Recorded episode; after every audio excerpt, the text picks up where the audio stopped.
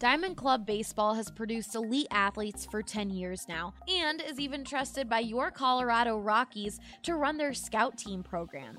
Diamond Club is based right here in Denver, and their goal is to treat player development just like it's a minor league organization so that your child can be set up for the ultimate success everyone works together to make sure that everyone's getting the proper instruction that they need to help youth athletes grow and to become great ball players yet enjoy the game. That's why I have my son playing with Diamond Club because it's it's a great way to really show them they're they're learning baseball the right way. That was Sean. As he mentioned, his son plays on a Diamond Club team. They offer multiple summer camps, private lessons, high school teams, and youth competitive teams. Plus, their prices are more affordable than their competition. Diamond Club has very fair price. You know, when you kind of pay and know that all fees for the tournaments, fields, uniforms, and instruction are taken care of, as well as getting access to some of the things that other programs don't offer, like entire team instruction and fitness programs you know the whole package to really make sure that a ball player ends up a well-rounded youth athlete. Believe us when we tell you that after experiencing the knowledge, positive attitude, work ethic, and fun that their summer camps provide, your child will want to play on one of their teams. Check out diamondclubbaseball.net today to learn more.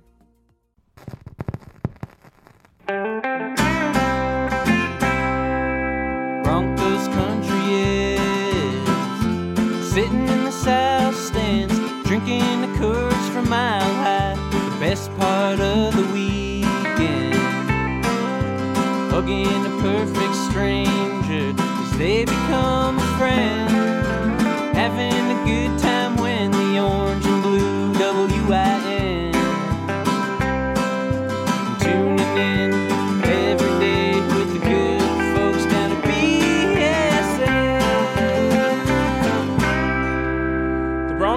are back, and Zach, I'm back. Welcome back, baby. Uh, feels good to be here. Happy to be back on the podcast. It feels like the regular season, to be honest, because I went straight from a flight to a quick touch, touch and go at home, and right back here where we're gonna get to watch some Broncos football today. Mini camp opening today, which is why I said the Broncos are back. Uh, because it's just another step in the process that leads us to that first game of the season. Uh, and first of all, I'd be remiss if I didn't tell you that the BSN Broncos podcast is presented by Elixinol. Go to elixinol.com today, and 5% of your purchase of any of their CBD products will go to a nonprofit of your choice. Um, quickly want to address something that was completely out of my control, and, uh, you know, I walk away for one day. And there's a technical issue on the pod, but obviously, now that I'm back in charge, there will be no technical issues. Everyone's voice will sound beautiful and full. Let's just say don't point the finger at me. All right, That's I'm not, all I'll say. I, am not pointing any fingers. Uh, all I know is that you know, it's like when um, when Peyton Manning was injured, the Colts got the number one pick in the draft. They just they were nothing without him, and and that probably made him feel pretty good. That's all I'm gonna say. Anyways, let's jump into uh, some quick news here, Zach. Uh, that we'll touch on before we talk about what we're going to expect this week in minicamp. First news yesterday, Ryan Chaz Green is now a member of the Denver Broncos. What do you know about Chaz? He is a famous uh, YouTuber, I assume, who makes funny videos about like him and his bros. He's prob- probably got a haircut similar to yours. yep, yep. He rocks this one. Um, he or maybe a man bun. Mmm. He frequents Barstool Sports. and uh, yeah, that's what I know about Chaz. And he's six foot five, three hundred and fourteen pounds. oh, that doesn't. That's not what I was picturing. Different Chaz? Yeah, I think we've got the wrong Chaz here. That was Chaz Yellow. Ah, of Yeah. course, yes. Uh, and he's got the green light now uh, to Mm. make this team, I suppose, if he can make a difference here. Was he a part of that Cowboys line that was so solid? Yes, but as a backup. Ah, so not one word apart, or not one, uh, not two words apart, one word apart. he was a part of. exactly. Uh, but I, re- I I remember him for some reason. I don't know why. Maybe he had to play in the game against the Broncos that year. He started seven games, so potentially he's played against the Broncos. I think that might have been the case. I just remember his name. It's hard to it's hard to forget. Anyways, does that give you any concern about the health of someone on the line? Sure. What? Why? Why would it not? And we know Ron Leary took a positive step last week, but Ryan, that's what I'm looking for today. Is Ron Leary taking another positive step? Because it seemed like the very first OTA practice we watched, we were all surprised. Like, wow, Ron's doing a lot more than we expected. What happened the next week? Seemed like there was a step backwards. There certainly wasn't a step forward. A little step backward today or last week, a big step forward. Let's see if that continues. Now, what about Ja'Wuan James? Hmm. I'm a little worried there. I got to be honest. Um, seems like guys all the time are getting hurt working out on their own Over the weekend. over the week. Yeah, I mean, I'm not going to make any accusations here, but how come no guys ever get hurt working out like in the building? Except for remember that uh Philly was it Philly Brown? I think so. Philly Brown who His got first like, damn near here. knocked out by Yeah. a, a weightlifting pole or whatever. yeah. Which who knows? He could have gotten punched. You know, like right. the, you never know what happens in the weight room Right. or outside of the weight room stays there. If someone gets hurt in the weight room, red flags are going off, or alarms are going off for me. But anyways, I hope that it, it was, uh, you know, he tweaked his hip in the weight room, uh, doing a squat. Like maybe he came up on a squat weird and just got. I don't know. I, I don't like anything about that. But that was my first thought: is oh man, are they gonna have to kick someone out and you? You cannot have that. You can't have it. So if you want to have a reason to not worry about it, he's just replacing Nico Falah, who uh, that that was the guy who went on IR that had the spot open for the Broncos. So he was an offensive lineman. You're just replacing him with another offensive lineman. We'll find out when we walk out there today and see who who's in the lineup. Um, it'll be interesting. I'm holding my breath. I'm holding my breath that this isn't, uh, you know, some sort of injury that's going to linger and linger and linger. And oh, uh, two weeks into training camp. Well, we're just we want to be extra safe, you know. Like I can't. This team can't afford that at all. They can't afford any sort of getting nicked up on the offensive line, really. And and obviously it's going to happen eventually, but too soon. You know what I just thought of, Ryan? The two guys we just talked about with injury concerns, two highest paid offensive linemen on your team. and the two guys with the most publicized injury concerns. Yep. Ugh, that's not that. You come here and you just bring this negativity. What's up with that? So I, I'm just, you know, I've had eight. Hour, I've already been awake for eight hours today. It's eleven o'clock, and I've had a lot of time to think, and that's what I've been thinking about. Let's turn it to some brighter news. Von Miller today. It was announced that he has been named the recipient of the 2019 National Jefferson Award for Outstanding Public Service in Professional Sports. Quite a big deal for Von. And of course, the main thing that he has on his resume is Von's vision, which is one of the coolest things around. I mean, it, it helps kids see. And that's what every kid needs to, to be able to um, to succeed in life. And Von's done a tremendous job with that. He's also done a very good job with other things. I mean, it seems like every year he's winning either an award or last year he announced uh, the partnership to help police police officers and first responders get uh, get body armor. And so he's he's the best. I really am in a negative mood today. Like, Oh no! I, all I want to say is like, how many awards are there? I feel like there's a million. Of, like, I feel like there's too many awards. we need to uh, stop giving out participation trophies. It's not a participation trophy. It's just like, how many awards are there? I feel like that. Like, I don't know. I've never heard of this award before. You haven't heard of the Jefferson Award for Outstanding Public Service in Sports? What does Thomas Jefferson have to do with public service and sports? I assume because this is in D.C. I yeah, I mean you're probably right. I didn't even think about Thomas Who are you thinking of? Jefferson. Uh, Al Jefferson, Probably. former NBA player. I, you know what?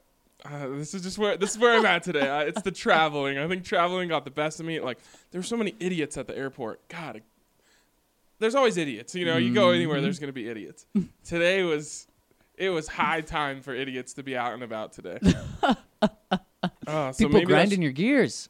Uh, he- really, yeah, that's where I'm at today. And Von, Von's going to take the same flight that you just took this morning, except he's going the other way to receive this award. That's true. I was coming from DC. I saw Will Barton at the airport as well. Wow, is Uh, he in- one of the idiots? In Denver, no, he wasn't. he wasn't one of the idiots.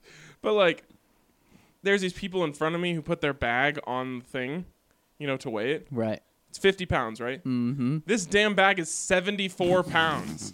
How did they do that? You know, and and this thing is like the size of a house. this bag, and I'm like, did you guys not know the rule? Like in my head, you know. Yeah. And they're like, oh, can we try and take some stuff out? I'm like, you're gonna take out 24 pounds of stuff out of your A bag, third of your bag. right? And so they're like shuffling around, and, and the people at the there's only one person at the desk, and it's not like, like that person should have said, get the hell out of the way, you know. Yep. This is gonna take a while. No, they They stayed let there. him sit there. Wow. And so here I am, you know, and, and actually I ended up benefiting a little bit from it because I went and took my bag and it was like 52 because me and my girlfriend shared a bag. So I'm like, all right, we got to get two pounds out of this thing. Uh, but it takes them no less than 15 minutes to get this thing. And I'm just sitting there watching them like they've got like blankets over their shoulders and backpacks stuffed full of thing. And I'm like, oh my God, this is a nightmare. Then Before the sun's even come up. before the sun's even come up. Then you go, you know, and you have to show your boarding pass and your ID to get into security. Yep. This girl just has like, she just like printed off her itinerary, and she like hands it to the guy. I'm like, is this like bring you know a, a first timer to the airport day? Like how like what is going on? The guy's like, I cannot take this, and she's like arguing. I'm like, what do you want him to do? This is his job. He has to like check your boarding pass, and that's not a boarding pass. It just says where you're flying. It's an email that says where you're flying. Like, are you stupid? Then, sorry, I gotta get all this off my chest.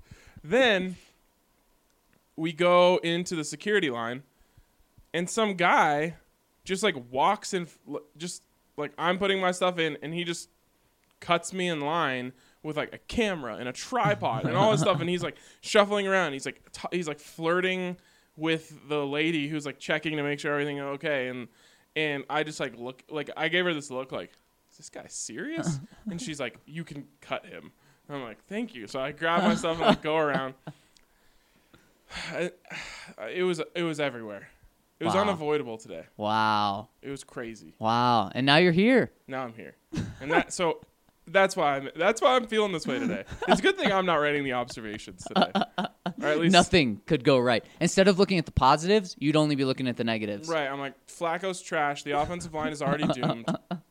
The running back room is nothing without Philip Lindsay. Uh, there's no depth at outside linebacker. Chris Harris is rusty. We just need to end the pod now. we need to end the pod. This is going down a bad path. But speaking of mandatory minicamp, here we are, and Let's just talk about how negative it is that it's mandatory. How can they do this to these guys? these guys put their lives on the line every single week, and you're gonna tell them they got to show up in the middle of June? No, but anyways, um, we got three straight days here to watch this team practice. It'll be the first time we ever get, I guess, like a full sample size. Obviously, we want like when it when we get into July and August, we want to see we'll see a practice every single day, and that's when we'll really get an idea of what this team's going to look like. But one-off practices are hard to make, you know, sweeping observations about because we have no like Drew Lock could have an amazing practice on a Monday. We have no idea if he threw like 17 interceptions on Tuesday and Wednesday, you know? and we can be like, Drew Lock's looking great. While as internally they're like, oh God, what is going on here? No, uh, see, here I go again. why couldn't it be? Why couldn't it be all awesome? Uh, but three in a row, you can learn something from three in a row. So Zach, I want to know from you, what do you want to on Thursday afternoon come away learning and knowing and feeling comfortable about with this team? You know what three in a row reminds me of? Big time. And not the game that the Broncos play inside the locker room. Three in a row. Connect four. It, it- it's it's you know one more than two, Ryan. It's one more. It's two more than one. You're still getting three. one more than two and two more than one is still three. The game is called Connect Four. Close enough. Okay. Close enough. Horseshoes, right? What this reminds me of yeah, okay. I'm- I'm finally on your wavelength. This reminds me of Paxton Lynch. Remember the first two days of training camp, however many years ago? Paxton comes out, Paxton versus Trevor, and Paxton lights it up. No pads on, just like there will be no pads on it during this camp. Lights it up for the first two days. And I think, oddly enough, they had like Sunday off or something. And we're talking on the pod. If he comes out here on Monday and lights it up, game over. Paxton Lynch is going to be the starting quarterback. And we were right because he didn't come out and light it up. He, he did not. He looked terrible. And then, of course, it all unfolded. But three in a row is important because, like you said, you can come out and have a great day. Anyone could do I could do that maybe. Two in a row, I couldn't do two in a row. These guys can do two in a row. Three in a row really shows that forward progress. So I got to start there. Got to start with the backup quarterback because I'm taking a big picture look at this at, this mini camp. I want to see progress from Drew Lock. Do I need him to light it up every single day? No. Would that be great to see? Absolutely. But I want to see progress from what he did last week because he f- he flashed that what was it the second practice we got to watch and then we've been just comfortable with what he's been doing. Nothing bad. So I just want to see that steady progress from him because he's the future. Whether it's this year, whether it's next year, the year after, it doesn't matter. Want to see that progress. That's a really good one uh, because that's the. I mean, that's where you go, right? Is quarterbacks and consistency. And you mentioned the three in a row thing, and I think uh, anyone who is a golfer that listens to this podcast can totally relate to that. If you are an amateur golfer, and I know we have some actual pros that listen to this, but and maybe they can even relate. How many times have you ever played three good rounds in a row? I've been playing golf for 23 years, Zach. I don't know if I can remember three like three really good rounds in a row. You know, I, I've gotten into a groove where everything I'm comfortable with for you know a week or so, but I can't remember a time where I shot three in a row that were like in my hot zone. It's so hard, and you can even watch the PGA. You know, if you watch the tournaments Thursday through Sunday, if a guy is good for all four days, they win. You know, even Brooks Koepka, who won the last uh, the PGA, he fell apart on Sunday, but he was so good on the first three days and he Right. put three in a row. Yeah. He it was impossible for anyone to catch him. Three in a row in anything is really hard. You know, winning three in a row in any sport is tough. Uh, beating a team three times in a row, we always talk about how tough that is. When it comes to this, if if we see three really good practices in a row from anyone, it should be a good indication from us. Now, I'm still never going to fall into the Case Keenum trap, um, but I bet you we will see three good practices from Joe Flacco. I just, I'm I'm expecting that. Just about anyone else on the team, Bradley Chubb. Bradley Chubb shows me three good practices in a row where I mean like I keep writing down 55 in my notebook, 55, 55, 55. I'm like he's gonna he he could be on pace for a big step forward. Drew Lock, like you said, steady progression. I'm not expecting to see him go toe to toe with Joe Flacco. I've, that ship has sailed to me. Uh, but if he puts together three good practices in a row where we're saying, wow, he has taken a big step forward since that first OTA, great sign. Um, Garett Bolles, you know, like if we any of these guys, if you see three in a row from them, it should be an indication to us that okay, they've got it figured out. It's not just talent, you know, they're putting together the mixture of talent, technique, and understanding and becoming a well-rounded player. Exactly. Exactly. You hit it on the head. And Ryan, you just mentioned Garett Bolles. We've talked about Ron Leary and we've talked about Ja'Wuan James. Unless I'm stealing this from you, I'm going to give you my second what I'm looking for this week. I got to see the offensive line win. Now, maybe it's at some point in each practice. Maybe it's one day they dominate the defensive line. I'm Not too hopeful on that. I got to see them win a little bit. What if they don't have Ja'Wuan James or Ron Leary? then Garett Bolles has to pick up the slack. And he's got to be dominant one day. So I'm going, okay, I feel good about the left side of that offensive line and uh, not, you know, terrified about the right side because they don't have those guys back, but certainly questionable about the injuries. But I got to see them win because Von Miller's looked great every practice, hasn't he? Bradley Chubb, we've talked about him flashing over and over again. Derek Wolfe, Shelby Harris, we've talked about all those guys.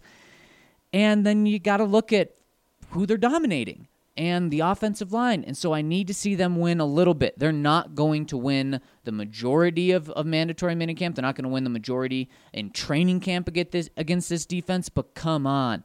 I got to see them win occasionally. That's a good one. If the two guys are out there in any capacity, I expect it. If they're not, I expect them to get destroyed. By Don Barclay and Chaz Green. Yeah, like Don and Chaz, while a good name for maybe like um, a buddy comedy cop show, it's not what you're looking for on the offensive line. And so I'm not going to put that on them because I just know I already know this this offensive line can't afford injuries. One they can't afford one. Let alone two. Like one you can they'll still be um, passable. Like they can still go out there and have a good game. We saw them you know, throw together a couple good games last year after they had all the injuries. But if they have two injuries to the two highest paid players on the line, I'm not expecting anything from them. So I'm expecting something from one guy though, and it and this is I guess a little more personal for me, just because now that we have three days in a row, I can spread out my attention a little more, and I'm gonna look at Dalton Risner. I want to see just more of him. I want to see what he's looking like. I want to see if he's comfortable up there. I want to see if he's getting yelled at by his coach or if he's getting encouraged and patted on the back. That it's just something that I haven't had a lot of time to focus in on yet. And over the next three days, I'm going to take a full period to say, okay, let's see what Dalton's looking like because that's another like this is this is a rookie, and I know we have mm-hmm. really high expectations for him. But Zach, it would not be uh, shocking in the football world for a rookie starter on the offensive line to come in and struggle. So I want to solidify that because if if if that's there, then it's a start. If he's swimming a little bit, they're in big trouble. I'm just gonna be honest. They're in big trouble. That's the guy that I think is the best offensive lineman the Broncos have. Certainly by the end of the season, I think he's going to be the best offensive lineman they have. And I wouldn't be surprised week one if he's their best offensive lineman. So if he's struggling, I mean, I don't think I have to tell you how much of a concern that would be in my eyes. I completely agree. And let me just preface, or I guess whatever comes at the end of the book, I forget what it's called. um, let me just say, when I have watched him, he's looked good. But I just, I mean, we're talking about single digit plays where I've been able to focus in on Dalton Risner. We're getting an hour and a half once a week up to this point. You, you have to spread out your attention. So let's let's keep an eye on him. And you said Garett Bolles is going to have to step up. For me, it's him. He's the leader. Like if Ja'Wuan James and Ron Leary aren't out there, it's McGovern and Ri- and Risner that I think are the leaders of that line. Just being honest. Mm, so you want to see just everything from Garett Bolles? Uh, I mean, I just want to see competency. Yeah, That's enough for me. yeah. Uh, and remember, you can't learn too much about the line in this, you know, stage. Even I think it was Shelby who told us, "Yeah, I mean, Dre'Mont Jones looks like a good pass rusher, but what can you possibly learn out here with just t-shirts on or you know jerseys with no pads?" So you can't take too much, but it's just good to see competency. That- That's I'm setting the bar low. It's a good start, right? I'm coming around back to my positive self. It's that mile high air. It does. It does. It just keeps the it keeps the brain fresh. um, other things. I want to see the Broncos stop playing around with Kevin Hogan, but I don't expect that. Nope. Like, you're, I just feel like they're hurting themselves by not giving Drew all the second team reps and not giving Brett Rypien a fair share. You know, he's getting like f- we'll call it five percent, ten percent of the reps, split between four. I want. He's not getting. I don't think he's getting a fair chance to acclimate. Seattle is known for what they did with Russell Wilson. They let the quarterbacks compete. They said this is this is weird, Ryan, but they said we want the best player to win the job into play. It's it's a weird concept. And it's so weird in fact that pretty much any time that we talk about, you know, Drew Lock competing with Joe Flacco or the backup position or anywhere outside of the country is also talking about a similar situation, they always point to Russell Wilson overcoming Matt Flynn, even though they just gave him a ton of money. Why is that weird? That should not be the one case that everyone points to. That should just be the norm in every single building is, yeah, we're going to let the best player win.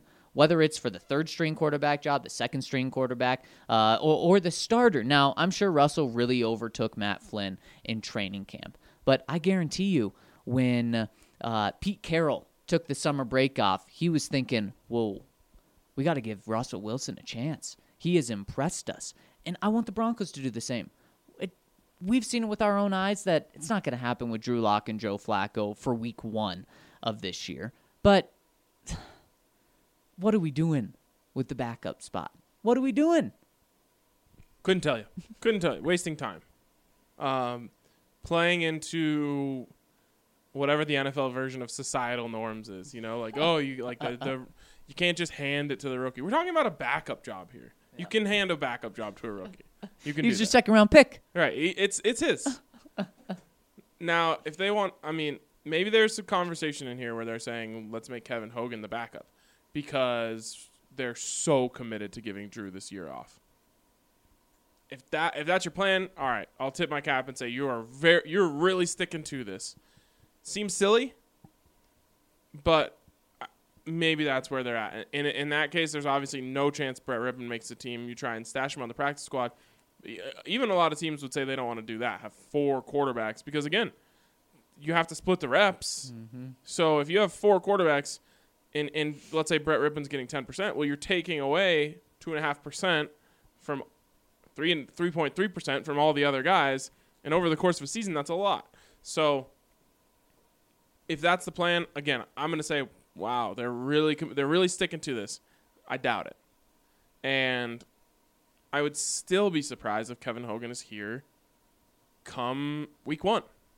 Ditto. Me me as well. And Ryan, the most important thing that we'll be following this week in terms of this season, and we've taught we've touched on it a ton, injuries. There are so many question marks, specifically on the offensive side of the ball.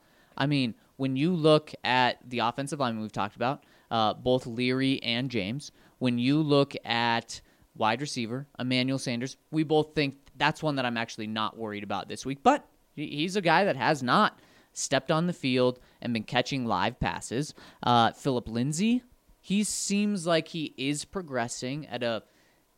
I don't want to say he's progressing at a slow rate, but the Broncos are really taking it slow with him. I want to see if he does anything this week. At the beginning of this uh, of this camp or, or of the offseason, Vic said he wants Philip back by this time. We'll see if Philip is back by this time. If you don't have Philip Lindsay, holy cow! Now that I don't expect that at all. But this is the time where we looked at and said, with all the injuries, we need to see something this week from these guys, or else sound the alarm bells. I mean, and really, you sound it the first day of training camp, but that would be concerning.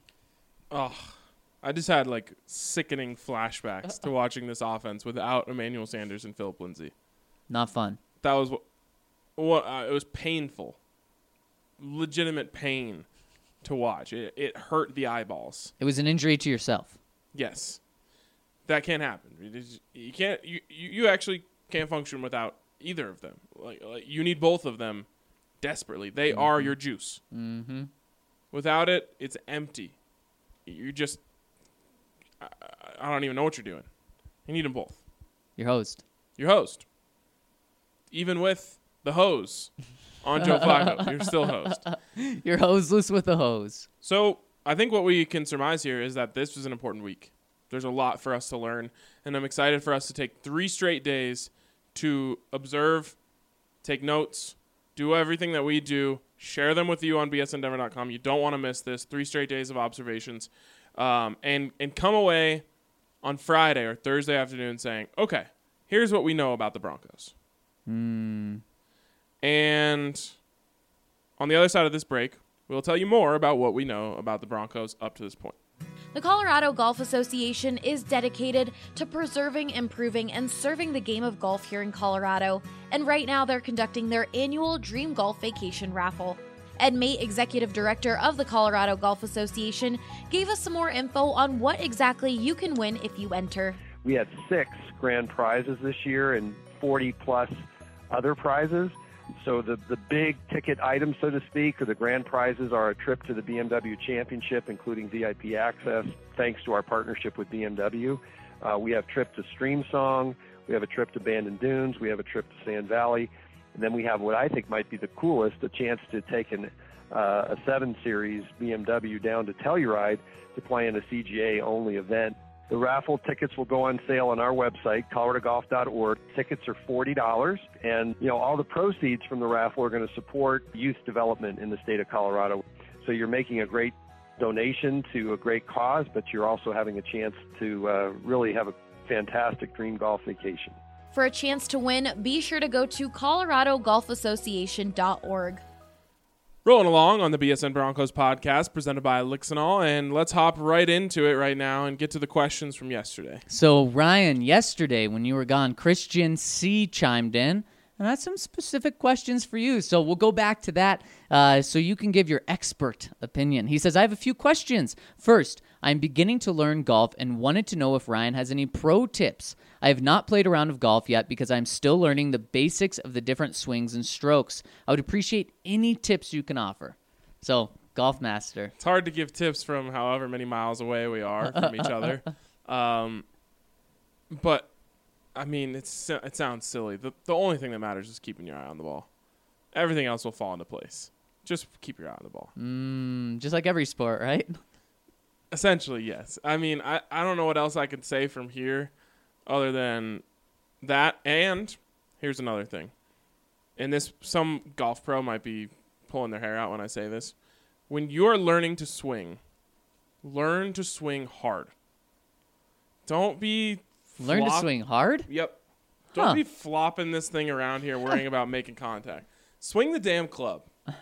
Because once you get out there and you realize that these holes are 415 yards and you're out there swinging it like it's a I don't even know, like you're warming up a baseball swing or something, it's not you're not going to get it there. So when you're developing, you got to learn to swing that thing. Otherwise, it's going to take you're going to re- you're going to get out there and realize I got to I got to learn to swing harder. So start by swinging hard. That makes sense. That's. I feel like people may give the opposite. I think so too, but I've always thought the op- like I've always because I I rem- I, I did teach some friends when I was younger and realized you know okay we'll just learn how to make contact and you know learn the swing path and all this stuff and then they get out there and they're hitting it like 80 yards at a time and you're like okay all right all right let's go back swing it and eventually if you keep your eye on the ball and you swing it hard and you, you have someone helping you a little bit with the mechanics you're gonna have a, a real golf swing not this floppy noodle thing Speaking of another golfer, he says, Second, what is it that makes Elway's steak seasoning so good? Can it be recreated? For someone like me who lives outside of the continental U.S. and cannot receive it through the mail, is there an ingredient list on the package that I can try to imitate? Couldn't tell you, but that's like saying, "What makes John Elway the football player so good? Can I go out there and imitate?" no, you can't. It's John Elway. It's he has the magic, and it's in the seasoning. What makes John Elway the golfer so good? And can I imitate it? No, it's his competitive nature and desire to succeed. You can't imitate that. And a nice country club membership. Yes, that that is a nice. You know, if you can get a country club, there's some some advice for you. Get a country club membership and be able to hit unlimited balls out there. So, first is swing hard, keep your eye on the ball. Second, country club membership. and lots of red meat with Elway seasoning. That is the key to golf. Uh, John would probably say all of that is right on. I, I think so too. I wonder if he like brings some of his season- seasoning to Cherry Hills and was like, "Hey, can you make me a burger with some of this on it?" Because that's what I would do if I was him. Or maybe that was his his buy-in to the country club. Eh, and typically, you have to pay a large fee to join a country club. Maybe he just said, "I'll give you my steak seasoning, and you can use that And then it, he benefits twice because he gets to eat it with the seasoning. And save talk cash." to him about it. Next time I get a chance to just talk on the cu- off the cuff with him, which is few and far between. But you never know. Like you're not going to talk about the team Right. because you're just burning a bridge there. I've talked about golf with him a couple times. Next time I'm bringing up the seasoning. Mm. He could like ruin your dreams though. He may just be like, "Oh, I've I have no idea. I was never involved in that." I've never even had it. I get my steaks at Elway's without it. I hate seasoning. I just like a slab of meat cooked up, sent over to me. I, I- eating is, you know, is just ceremonial for me. I just I know I have to do it. That's why I do it. He says I ceviche my steaks. Can you do that? I don't think so. Don't think so. well, Would that be There- beef tartare? I was gonna say there's certain qualities of meat. Like you can get a beef sushi with like a thin slice Mm. of like nice meat. I like some juice in my meat, but I don't know if I like it like that. It's good. I've had it. Mm. It's good. Same flavor As what? As like it cooked? no. Oh, well, good. Or That's else like I'd say saying that like I'm this just like salmon sushi tastes like cooked salmon. No, it doesn't.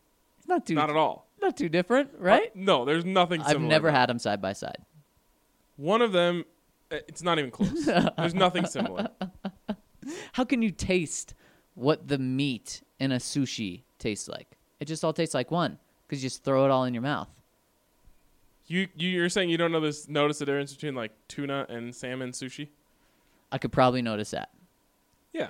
Okay, And both of them taste different than the cooked versions of that fish. you're right. Okay. We're glad we have that cleared up. Next one here.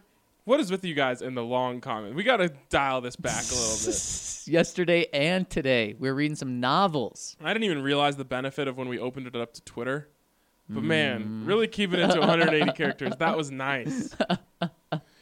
this is maybe 180 paragraphs. Pages. from U Benny Lava. Says, I have a friend who's a huge Packers fan, and every offseason we make a pretty extensive list of bets concerning our two teams. Each party has to agree to the bet, but they are usually pretty even in terms of fairness. These bets get pretty complicated and obscure, but always make for a fun off-season activity to keep things interesting. Whoever wins a bet gets $5 from the other person. A couple examples from last year. We had a bet between who would get more combined sacks between Bradley Chubb and Von Miller, and Clay Matthews, Nick Perry, and Blake Martinez. We had one. I assume the Broncos won that one. I'd hope so. We had one that was who would have a higher hang time average for punts between J.K. Scott and Wad Mania. I think you probably lost that one. um, things like that, kind of silly, but definitely pretty fun. I thought it would be kind of fun to try something like that this offseason with you guys on the pod, like Zach versus Ryan or Henry versus Dre. Obviously, we're all Broncos fans, so the competition would have to be intra team. He has some possible questions I came up with. More touches on the ball. Jano or Booker? I got Booker. Booker. Yeah. More tackles. Bulls or Deneen? oh, wow. Janine, give me Joe. Special teams tackles, I think, is where he'll get it. yeah. Uh, more 50 yard receptions. Fant or the field tight ends? Fant. Fant, but easy. Easy. Unless unless Foom. Heuerman. Yeah, not Heuerman. I'll give you Jeff.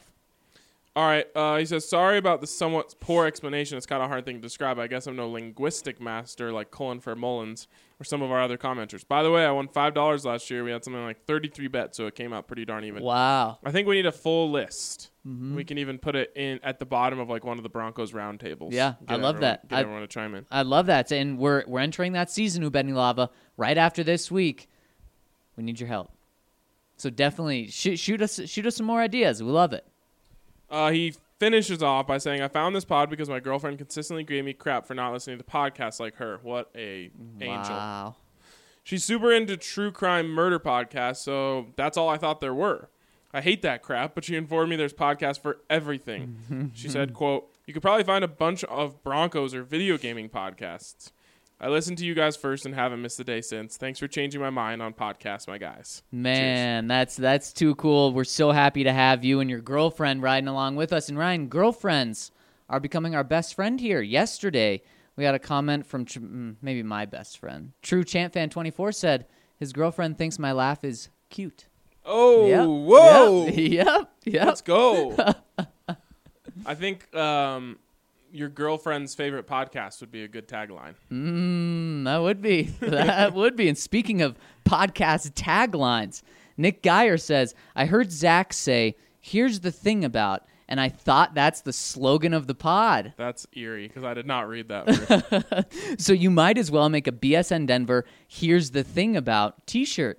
I'm thinking it's like three lines on the shirt. Here's the thing about Phillip Lindsay. Here's the thing about Kyle Freeland. Here's the thing about BSN Denver. And when people read the shirt, they'll know Phillip and Kyle, and inevitably, inevitably oh my gosh, I can't get that word. Have to ask about BSN. Stupid idea? I don't know. Might as well cash in on the phrase though. That's not a stupid idea at all. Love love the idea, Nick. Love the idea, and I've actually uh, been tossing around uh, ideas of how to capitalize more on. Here's the thing about somehow that just like became my thing. And Yep. I like it, Here's the thing about it. and yeah, here's the thing about it is I like it, and it's good. It is good. So uh, I'm thinking of more ways to expand on that. Mm, so you wanna you don't just want to keep it for special times? It will be kept for special times from a writing standpoint. But what if there's other ways to Oh, incorporate Ah, I like that. I like that. He says, anyways, who is your dark horse pick for AFC West MVP this year? What do you think? Patrick Mahomes is obviously nothing Not but a dark dark horse. horse. Um, AFC West MVP dark horse. I am going to say, should I pick a Bronco and a non-Bronco? Let's do that. Okay. For Broncos, I'm going to pick um, Bryce Callahan. Mm. Maybe that's too dark. Yeah, I think that's too dark. All right. I like it though. I'll take the national dark horse, Phillip Lindsay. Yeah, he's not a dark horse anymore, though. On a national scale, right, is he though? Broncos, I'm going to take Joe Flacco. um, for defensive MVP of the Broncos, though, could be Bryce Callahan. Mm, it's got to be one of the pass rushers. Has to be. They're going to make it easy for him to get to make plays. Mm, I can see Bryce just sliding in and out of interceptions. That's what I'm saying. Like, I could see him leading the NFL. Yeah. And so that's why he came to my mind. Um, they're not going to want to throw at Chris, Nope. and And they're gonna want to throw it. and they're Quick. going to want to throw it. Yep. And Bryce Callahan eats short passes. Mm, I like that. So maybe like a couple pick sixes leads the NFL in picks. That's what I'm. That's that's what I'm getting at there. But you're, it's it's too dark. Too dark of a dark. horse. um, as for the AFC West, I'm going to say Derwin James. Wha- That is still so dark. I like how deep you're going. I just think he's so good. Yeah. He's so like he's going to be an All Pro. He'll use an All Pro as a rookie, right? I think so. Yep. So Denzel Ward was picked at four by Cleveland, right? yep.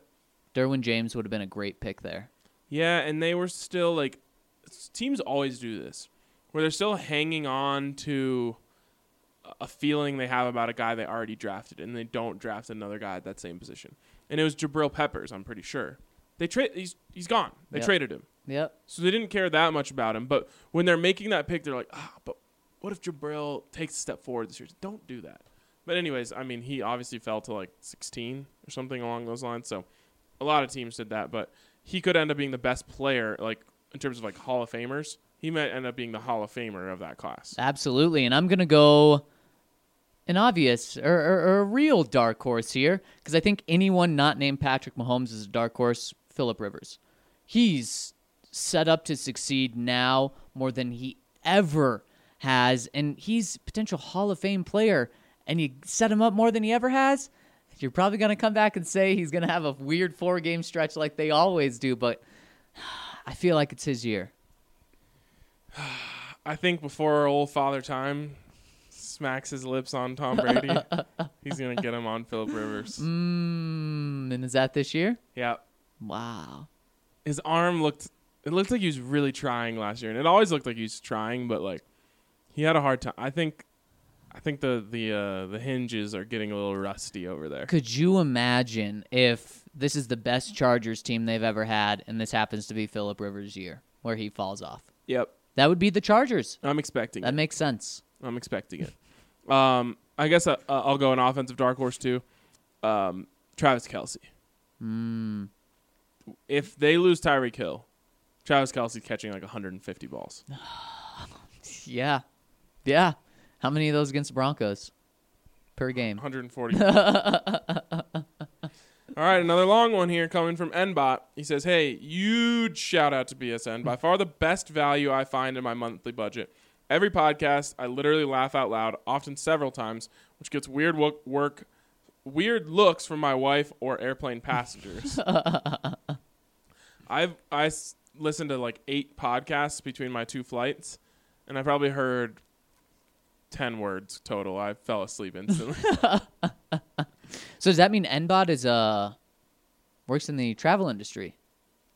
Or he just fly. He's just Just flies all the time. yeah. He c- Yeah. travels for work. Yeah, I could see it.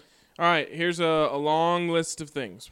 One, PFM will be in the Broncos Ring of Fame, and he deserves it. Would be silly if he's not. Yeah, yeah, yeah he's for sure. His number's technically retired. Yep. yeah. Also, can we fix that? Someone brought it up yesterday. That was part of their argument for why he's not a Bronco. Is the Broncos even have him as a? This was their argument. Yeah, exactly. As a footnote to Frank Tripucka, and uh, I just said, what were they going to do? Just wipe out Frank Tripucka and put Manning's name above it? Just put two 18s. Hmm. So you so you are saying the Broncos are throwing some shade at Peyton? It's just silly. what is this footnote? Like, also Peyton Manning was really good and he wore this. I guess, yeah. I don't like it at all. So are they throwing shade It's not by it shade. being a footnote? it was not well thought out, in my opinion. Personally, I don't think those retirement signs are well thought out. I think it's like I could have designed that when I was in first grade. Just like throw some. It's a number and the name above it. Well, that's what retired numbers are. On on just a piece of cardboard it looks like. Oh Those my are god! the most boring signs in the world. I would say compared to a lot of teams' retired numbers, it's more exciting. I did what baseball don't they do uh, the, circle. the the jersey yeah, the circle that's a baseball.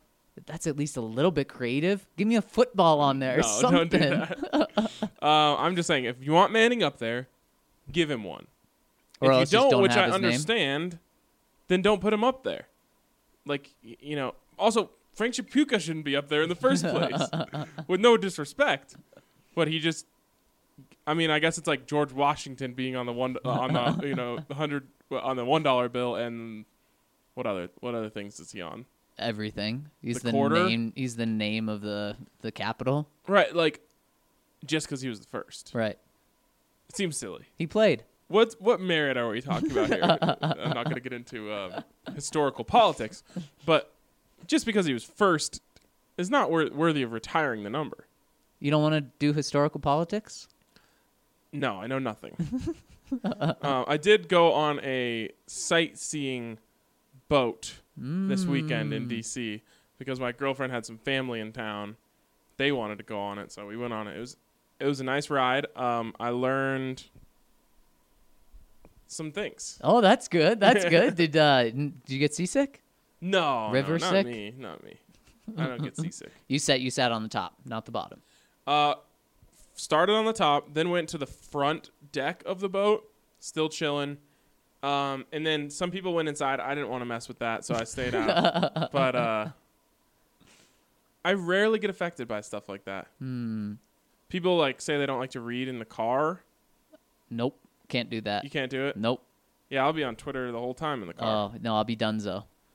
Yeah, like sometimes my girlfriend and I like debate like who's gonna drive because I I want to you know I'm like ah, I haven't been on my phone in a while. I want to scroll Twitter while we go to this destination.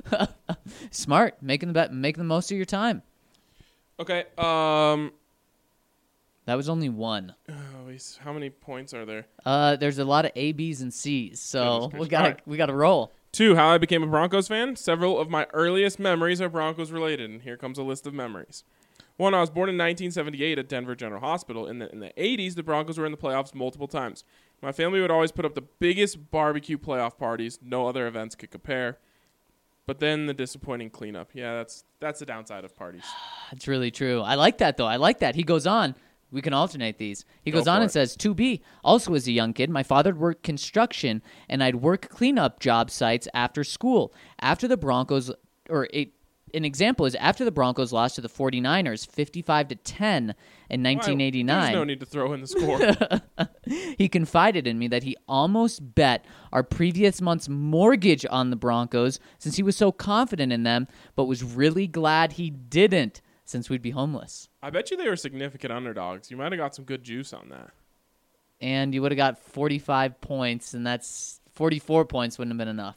Yikes. I don't know what kind of bookies existed in the 80s, but needless to say, it was a jarring slash worrisome conversation. I'd say so. All right, 2C.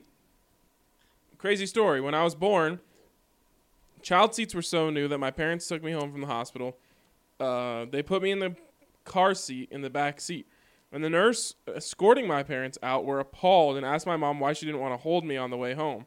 I turned 40 recently and can confirm 40s are the new 30s. No need to worry. What does that have to do with anything? Just we're getting up there in age. Oh, and Dre just thir- turned the big 32. Was So- Dre telling a story about taking this child home from the hospital? That is completely random. Okay, That, uh, that is random. 40s are the new 30s, so I guess that makes us in our teens. I like that. I'm okay with that. Living those rebellious teenage years now. I just went to a high school graduation yesterday Mm. and really brought me back. really brought me back To the my- glory days? Eh, maybe. I don't know if it was the glory. I mean, I guess.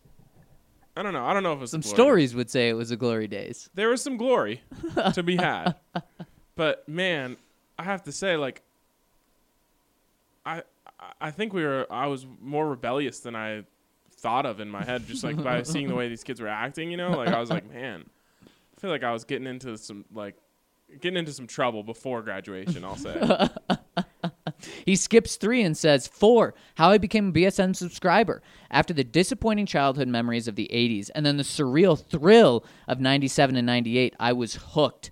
Remember when you used to just flip channels trying to find coverage on the Broncos' wins? I had my first email account in the early 2000s and finally got into blogs in, the, in 2010. I was an OG Denver Post commenter, then Mile High Report forum participant, and finally moved to Twitter. Since then, I've fallen in bromance with Zach and Zach and Ryan's laughs and insight. Honestly, their chemistry and takes blow other Broncos podcasts out of the water. It's not even close. And Mbot, I mean, this comment right here is blowing it out of the water. Yeah. We'd So- love to hear it. I love to hear those stories on how people like not only just found BSN but like journeyed through the early days of like sports internet. Yep. You know? Because for me it was a similar kind of path. Started for me on allbuffs.com, shout out uh, to allbuffs.com, which I still go to once in a while. I used to spend all day, every day there. Then that's where I found out about Twitter because like tweets were like embedded in. I'm like, oh, I got to get Twitter. So it's it's always interesting to see how like people approach those early days of Yep. forums and whatnot. Yep. Guess what? We got another long one here with uh, four bullet points. Comes in from Broncos Brit seventy three. Says, "Hey guys, just like to say that your podcast is awesome. Listen, so well done. First time commenting and recent subscriber. Welcome. And only been a fan for two years. I have friends in Denver and have been over and hoping to get out for the games against the Titans and Chiefs. I'm also a keen follower of all the teams around Colorado. Well, you definitely found the right place in BSN. Certainly did. Said another fan from over the pond would like to comment on a few things. One, on relation to breakfast over here, you have to have a full English, which is bacon, sausage, eggs, beans, fried tomatoes, and bread or toast. Wow. Yesterday, Dre was saying how they go all out for their breakfast, and I said, "Was it good?" And he wouldn't comment. Rude. Another one of those, you know, highbrow Italians just taking a shot at the Brits. Unreal. Anyways, with a nice tea or coffee you add in, uh, but you need to choose a decent cafe here. Would be my pleasure to introduce you to the full English breakfast. Mm, I would love a full English breakfast. Still waiting on that GoFundMe. it goes, two. I agree with you on the water in Colorado is a hell of a lot better than over here. And for the altitude, I felt fitter there than here. Interesting. And to my fellow countrymen, if you go to Colorado, if you get to co- if you get to go to Colorado, go. It is my favorite place to visit now. I'm hoping to move there in the future. It's interesting you felt more fit in the altitude. A lot of feel people like- feel the opposite. I feel like you just, as you're adjusting, you start to just feel like you're a, a machine. You're like, I don't need oxygen. Right, oxygen's overrated. I've never felt the um the benefits of going from sea level from altitude to sea level.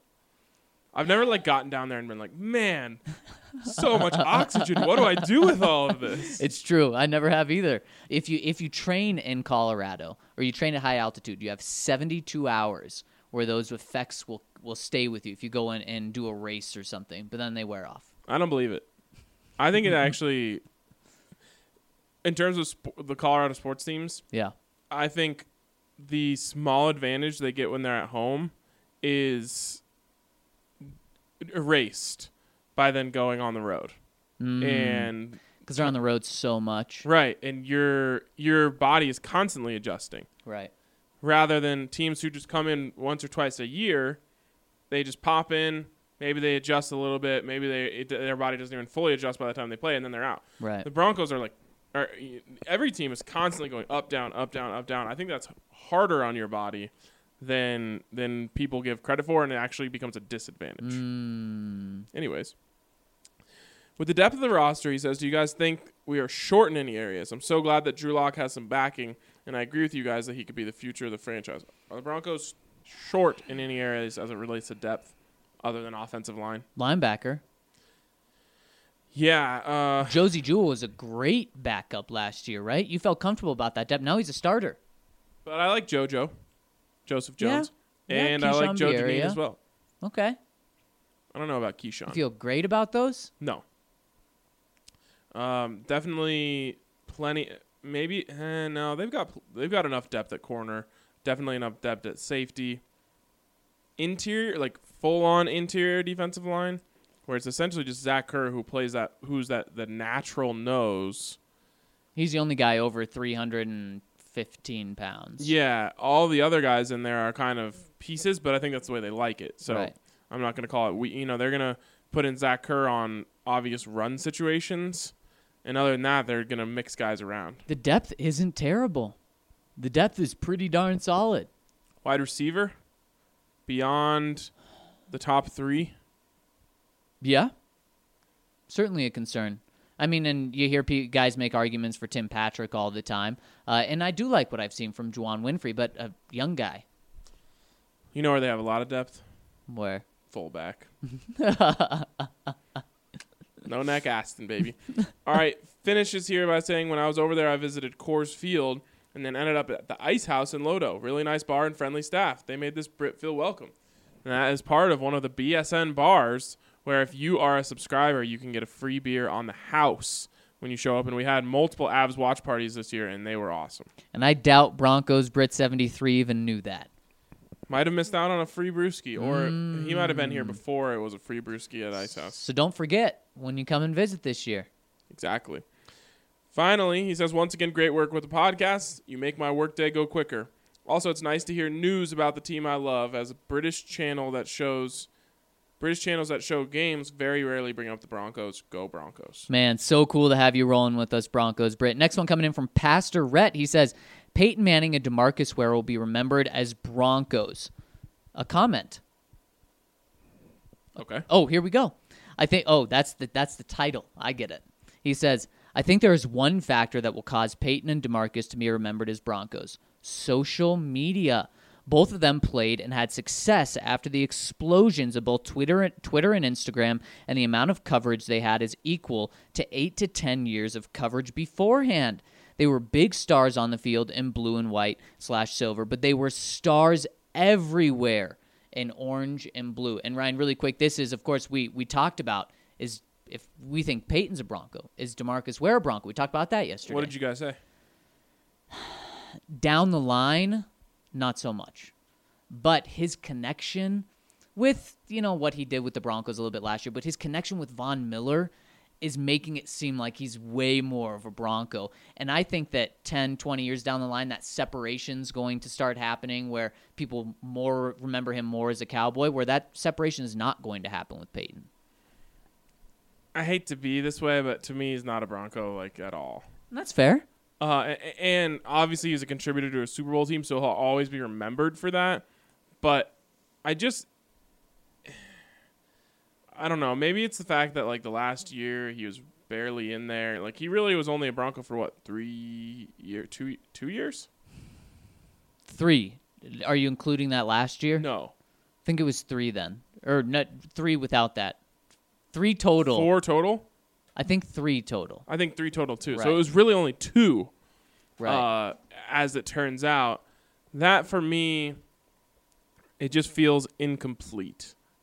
And so it's not it's nothing against Demarcus. I think he's awesome, but his impact really only spanned across two years because the third year was it was kind of a mishmash of injuries and not really getting out there. he won a Super Bowl here though. He did win a Super Bowl, so he'll always be remembered in Denver.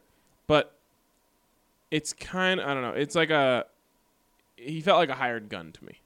no no disagreement here. Um, and it just with his connection with the team and with Von Miller and you know showing up in Von's just like Pastor Rhett says Instagram and Twitter. Often you're like, oh yeah, you just think he's a Bronco, but once Von retires, then I think that's going to go away very quick. Wouldn't surprise me. All right, let's take quick break here to tell you about House Lift Colorado. Are you thinking about selling your house but it's not in tip-top condition? How do you ensure you'll maximize your profit? If your house is in need of an upgrade, House Lift can assist in eliminating all the stress of the remodeling process, all while matching the current trends that buyers most desire. And get this zero upcom- upfront costs from you, the homeowner. That's right. You won't pay for any of the upfront costs of the remodel until your house closes. What a deal. Houselift will handle everything from the contractors to the design, all while managing the money. Here's what you need to do head to their website, houseliftcolorado.com, and check out the incredible remodels they've done for homeowners in the metro area. In past jobs, they've put anywhere from fifteen to sixty thousand dollars more in their clients' pockets. Call 303-885-7888 today to find out what Houselift can do for you. And if you hire one of their preferred realtors, they'll sell your house without even charging a listing commission. A great deal there.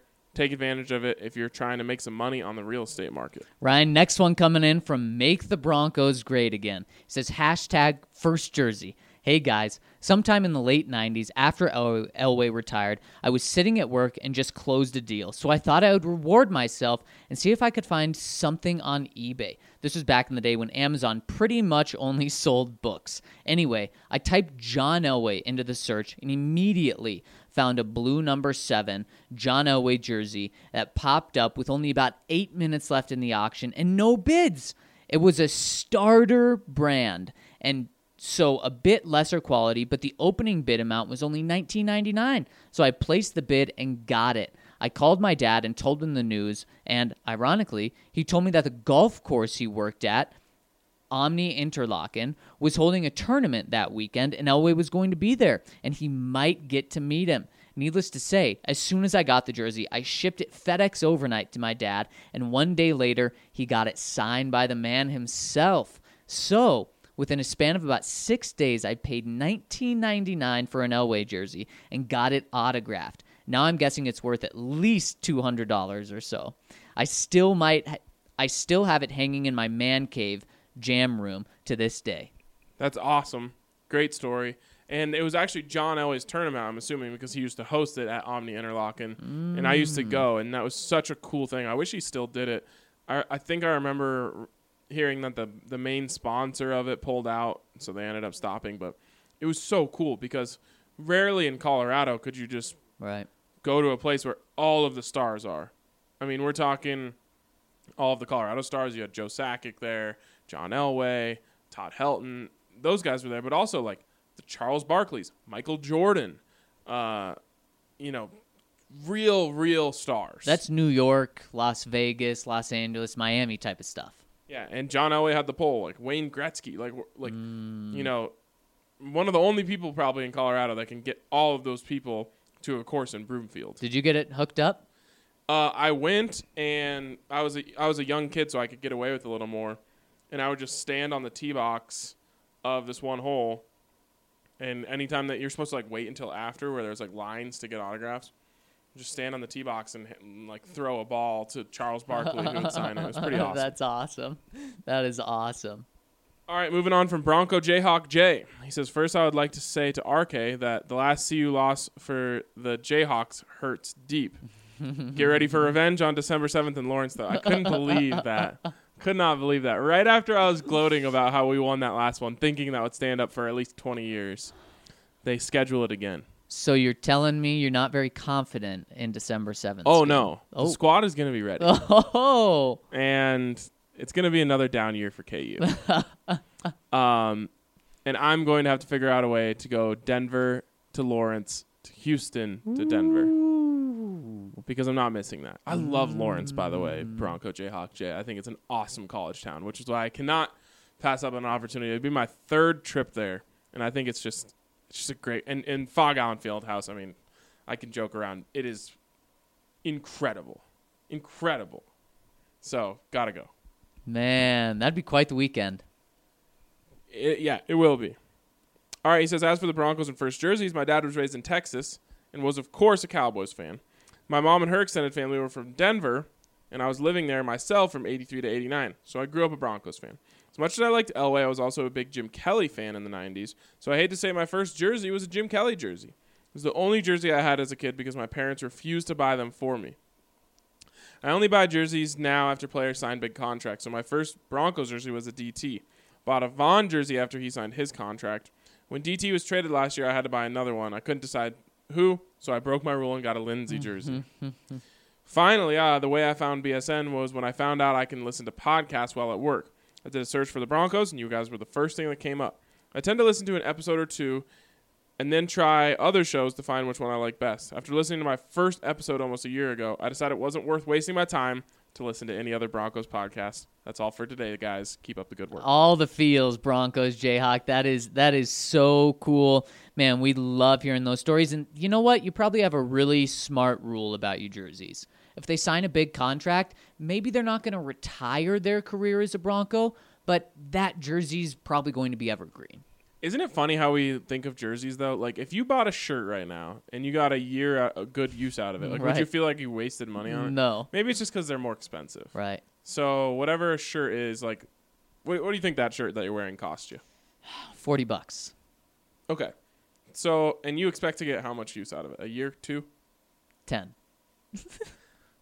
A jersey costs what three times that? Yep. So I guess At if- least. at least. So then you're hoping to get six years out of it. It Yep. makes sense. Yep. Just math. Smart. Just math that one up. Yep. True Champ Fan 24 chimes in again and says, I will try to be quick in case y'all need to leave for practice. Ah, True Champ Fan knows what's up. And we do. He says, Zach, as a Steven, I'm all down for you to name your child Steve Steven Stevens. Got to toss a PH version in there, though. Can't, can't be doing that, True Champ Fan. Uh, yesterday I said, uh, What do you think of me naming my child Steve Steven Stevens? I love it. Yeah, I do too. My girlfriend, I'm not necessarily having a kid with right now, it's not like it. Mm. I can't imagine why. I can't either. That's what I tell her. She says first, or he says first jersey was a Steve Young. My dad is a Niners fan, and I actually love Steve Young as a player. Very underrated. If being a Hall of Famer can be underrated. Unfortunately, growing up, all my jerseys had my last name on them, as my dad did not believe in buying player ones. He believed it was a waste of money, and I learned the hard way buying my own for the first time. A Brandon Marshall jersey, only to have him traded midway through the season. Ugh.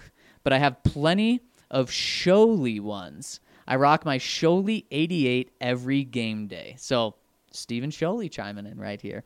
He says, My goal is to get a Champ Bailey home orange. They have been tough to get in recent years, and it's the only one I really care about having. Thanks, guys. Keep up the hard work. I think I can speak for the entire BSN family when I say we love having Dre and Henry on the pod as well.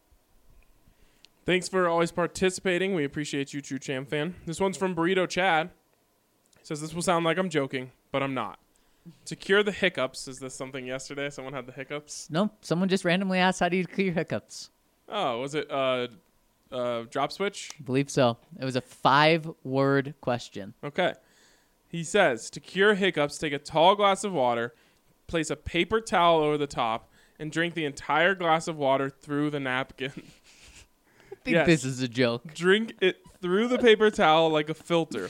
I do this every single time I have beer induced hiccups. It instantly cures them, as well as gets you a bit hydrated. Win win. Burrito Chad, you better not be making me look like a dweeb when I'm with my friends after having some beers and I'm just I'm getting water all over myself because I'm trying to drink it through a napkin. I don't get uh, the beer hiccups. You know what does randomly give me hiccups though? What? really spicy hot wings. That is very random. I know. I don't know what it is. I really don't. That's why I stay away from them.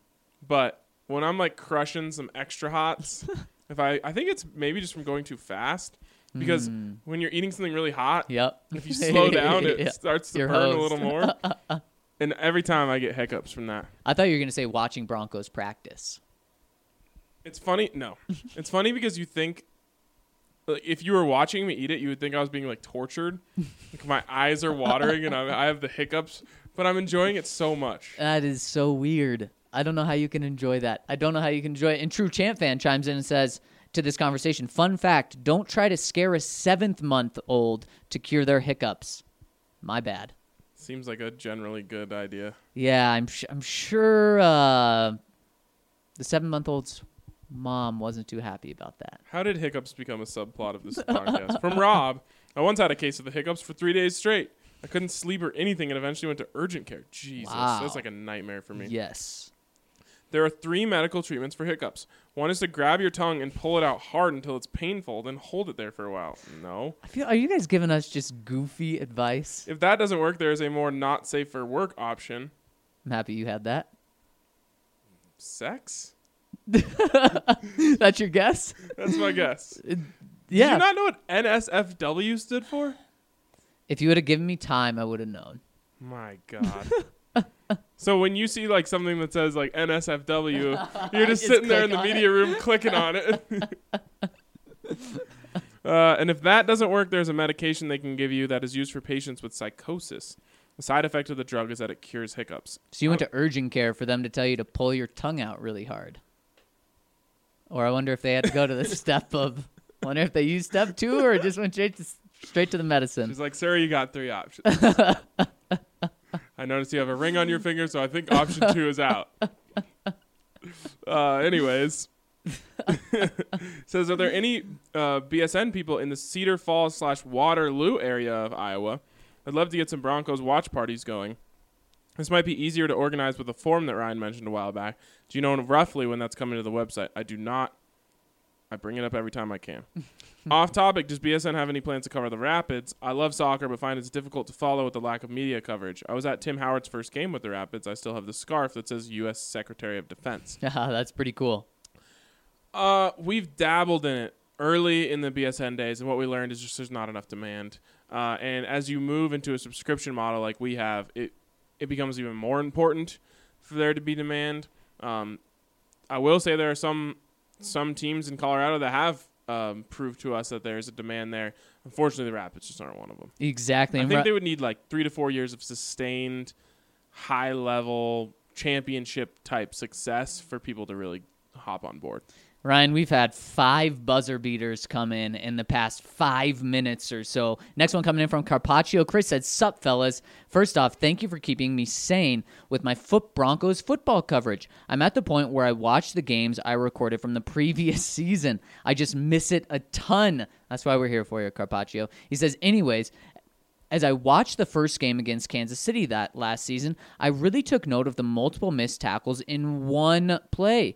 With that being said, I really feel Vic's no nonsense personality, especially when it comes to tackling, will do a lot for this team. Granted, most of those missed tackles were on either Hill, Hunt, Kelce, and Mahomes. Hunt is gone. Hill has the issues of his own. I really agree with Ryan here. I think Casey will take a step back. Lastly, I know Dee Ford went to San Francisco, but have they made any more significant additions or subtractions to a defense that struggled severely last year? Thank you.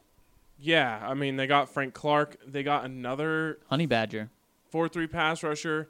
They got the Honey Badger. They're trying out there. I just think it's going to take a year for it to mesh. Right. New defensive coordinator. Right, Steve Stag- Spagnuolo. Um, who's the other pass rusher they got? They got another guy who you've heard of, but I can't remember who. Not Shane or Shaq. We know that. Certainly not. Drop Switch jumps in and says, "Happy Taco Tuesday, everyone." I wonder if this is Drop Switch is going to start another movement about Taco Tuesday. I love tacos. I haven't had a good taco in a minute. Maybe I'll make some keto tacos tonight. It's Taco Tuesday. Might as well. Might as well. Got to celebrate. All right, and one final novel before we sign off here, and it comes from Polish Filipino. He says, Fellas, one of my good friends is a Raider fan. We argue all the time. Our biggest back and forth argument we've had over the last years was the Von Miller versus Khalil Mack debate, a classic. I've always hated it because I'm so grateful for Von's time in Denver, and I think arguing over the two best players at the position is dumb. Recently, he started a new argument again, even though Mack isn't even a Raider anymore. Just thought I'd share with you an email that I sent him today with some stat comparisons of their first five seasons in the NFL. The, re- the result: Von Miller all day. all right, this is in the first person voice of Philish, Polish, Polish Filipino.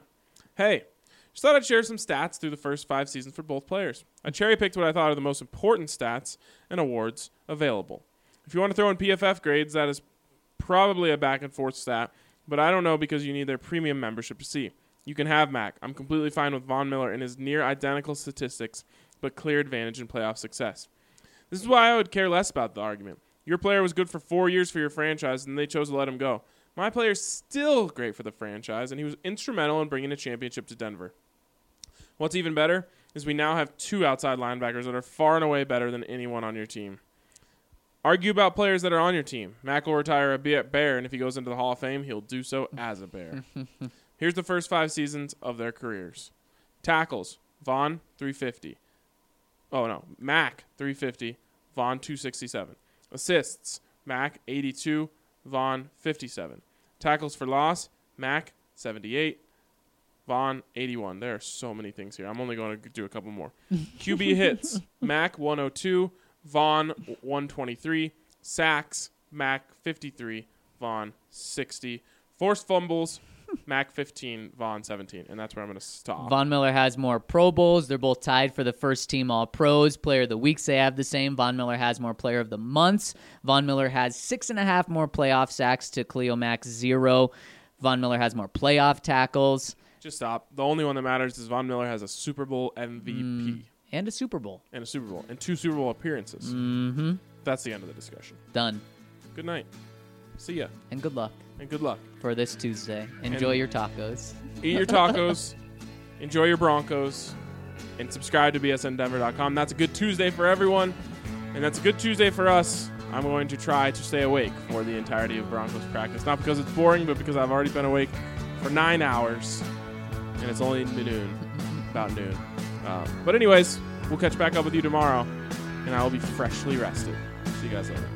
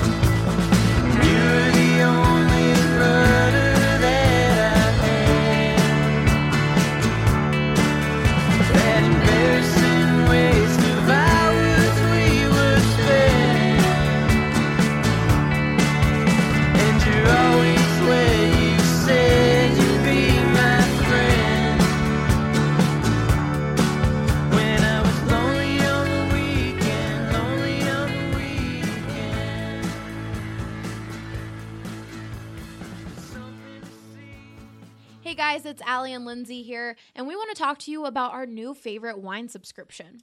It is Winestyr. The best thing about Winestyr is that they work with small wineries. You know, BSN loves supporting small local businesses, and Winestyr is just that supporting real people making real wine. These guys will curate a hand picked shipment for you from the best small wine producers in the US. So, my favorite part about Winestyr is the fact that I don't really know much about wine, and when I go to a liquor store, I tend to gravitate towards the same wine I've always had instead of trying something new. But with Winestyr, they make the process so easy. That's exactly right, Allie. And from my perspective, you guys, I love wine and have tried so many different types of wine at different price points. And Winestyr is not only easy, but it is quite literally some of the best wine I've ever tasted, and it makes for an amazing gift. What's also ideal about Winestyr is that you can pick your shipments based on your schedule. That's right, Allie. So whether you're a casual drinker or you love hosting parties, you can get your shipment based on your lifestyle. So head to their website today, you guys. That's W I N E S T Y R, Winestyr.com. We've got BSN25 promo code for you, and you can save $25 off your first order.